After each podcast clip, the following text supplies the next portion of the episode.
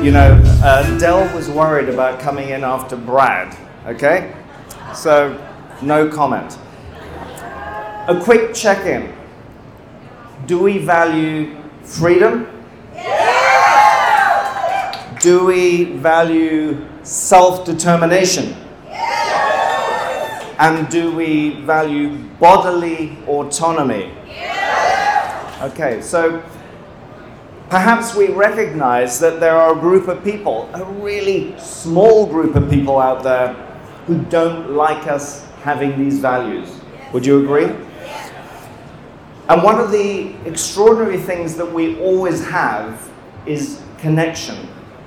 And you've noticed that one of the things they're consistently trying to do is to remove connection.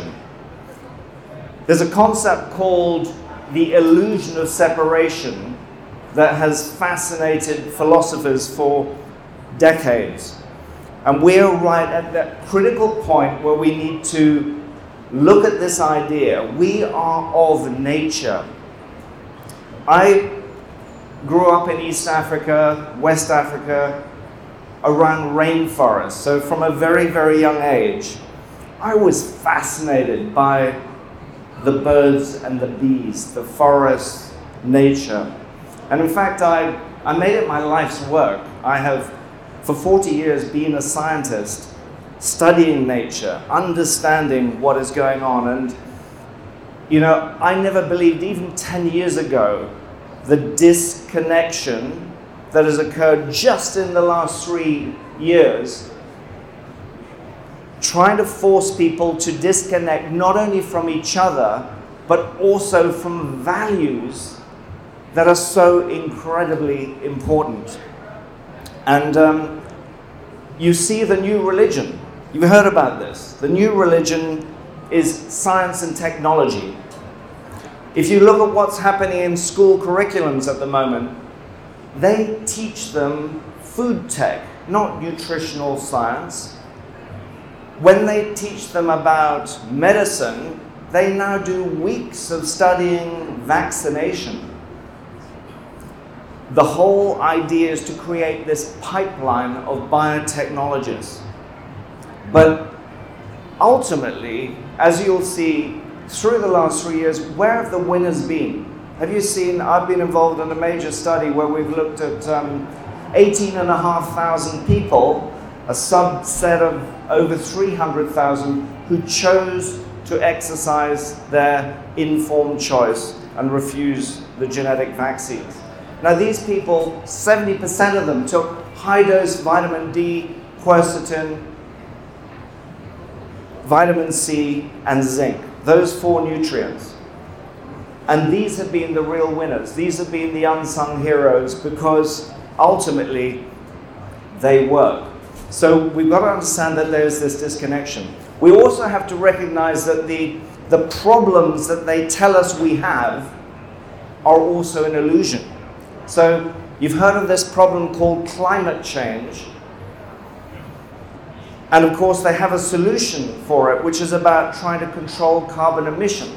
But they don't talk to us about the real environmental crisis that's going on, the fact that we're in the middle of the 6th mass extinction, the fact that it is the technologists, the controllers, the small cabal that are controlling the planet that are responsible for destroying the rainforests, polluting the oceans, polluting the air.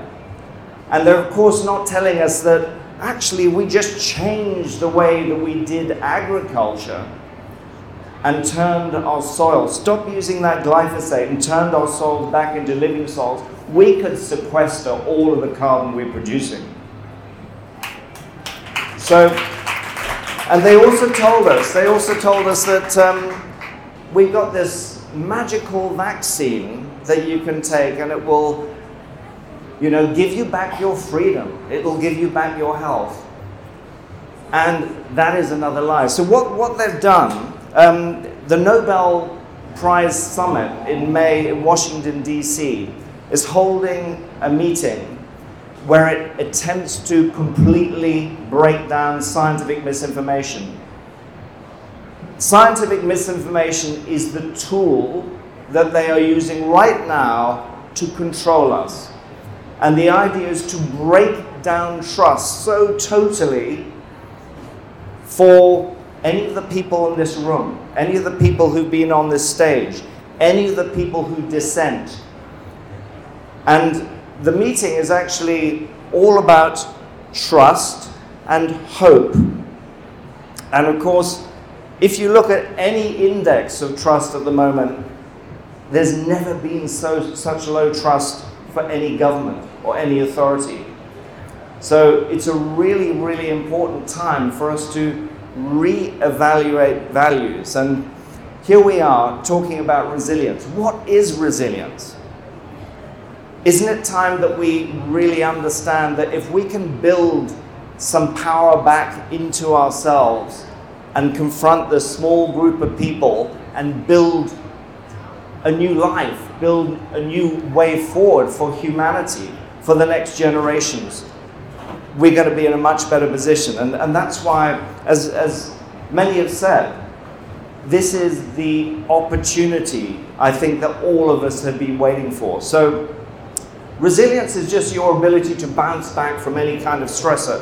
It can be a psychological stressor, you know, the fear stressor that they've been throwing on us for the last 3 years.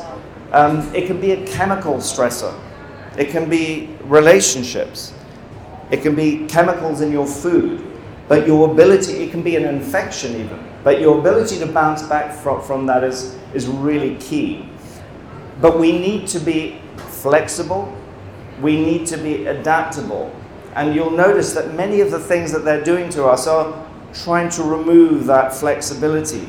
People are not reading as much. They're not able to engage in discourse. And discourse is at the heart. This idea of having conversations over dinner tables is really, really important. And nowadays we do it over social media, but a small group of people have determined that there's certain things we can't talk about. And that is impacting everything in terms of how we develop our flexibility. It's also completely dismantling the scientific method. The scientific method that starts with this idea of a hypothesis, where you need to be naturally skeptical, and then you test it. You run trials or experiments. You get some results. You put it out there into a peer review that incidentally has been shattered. And then if you can still get stuff out of the bottom of your sieve that it has endured the dissent, we start to get towards what we consider truth. And, you know, truth is never really absolute. It's only true as long as it's true, until someone has turned it upside down. And many of the things that we've been told by the authorities and by governments, guess what? They've turned out to be untrue, yet they are asking us to trust in them. So we have a values crisis. So when we think of resilience, what values do we think of? So for individuals, yes, it's going to be freedom, it's going to be empowerment. But we're accused of being selfish for valuing these ideas. And they say, give it all up, have nothing yourself and do it for the collective, which I think is really what socialism was meant to be about. But let's think about another idea. This idea exists in nature, exists in rainforests. It's about reciprocity.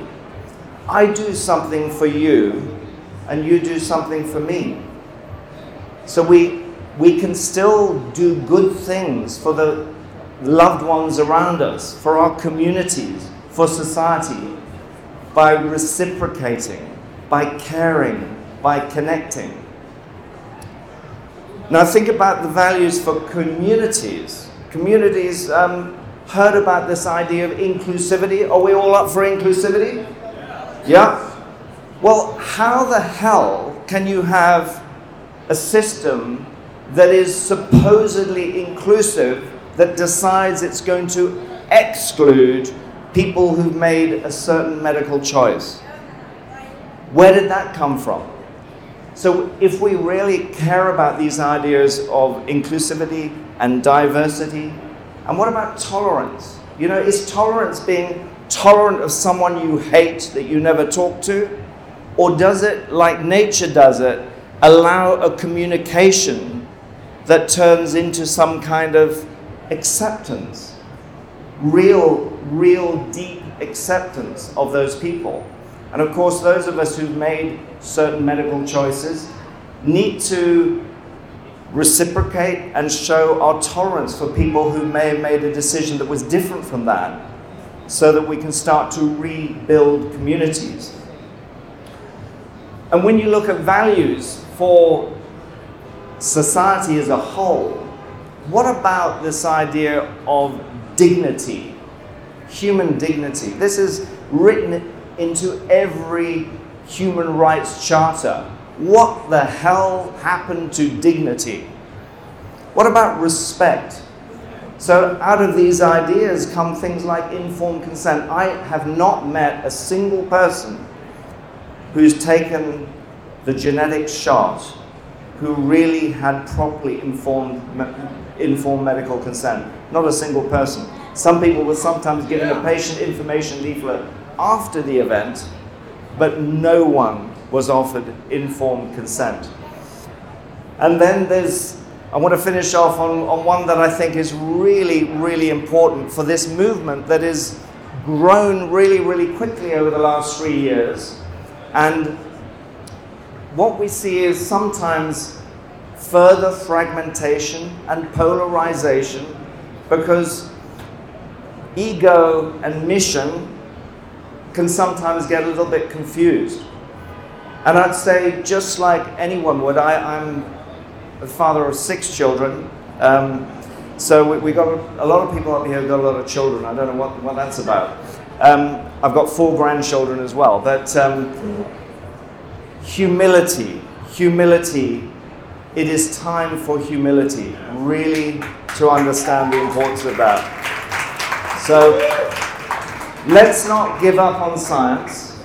Let's understand that the scientific method is being systematically destroyed by the system.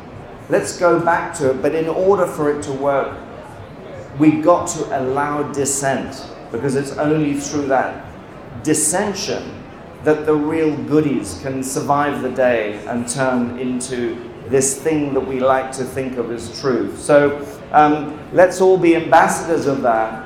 I love this idea that we talk about love openly, because having come from the research community, I've been disappointed for a long time that the research community cannot use the word love. Do you know what they call it?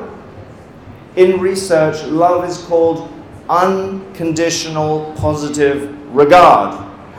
So I'm going to leave you on a note of unconditional positive regard to each and every one of you, and say, F*** it, I love you. Okay, thank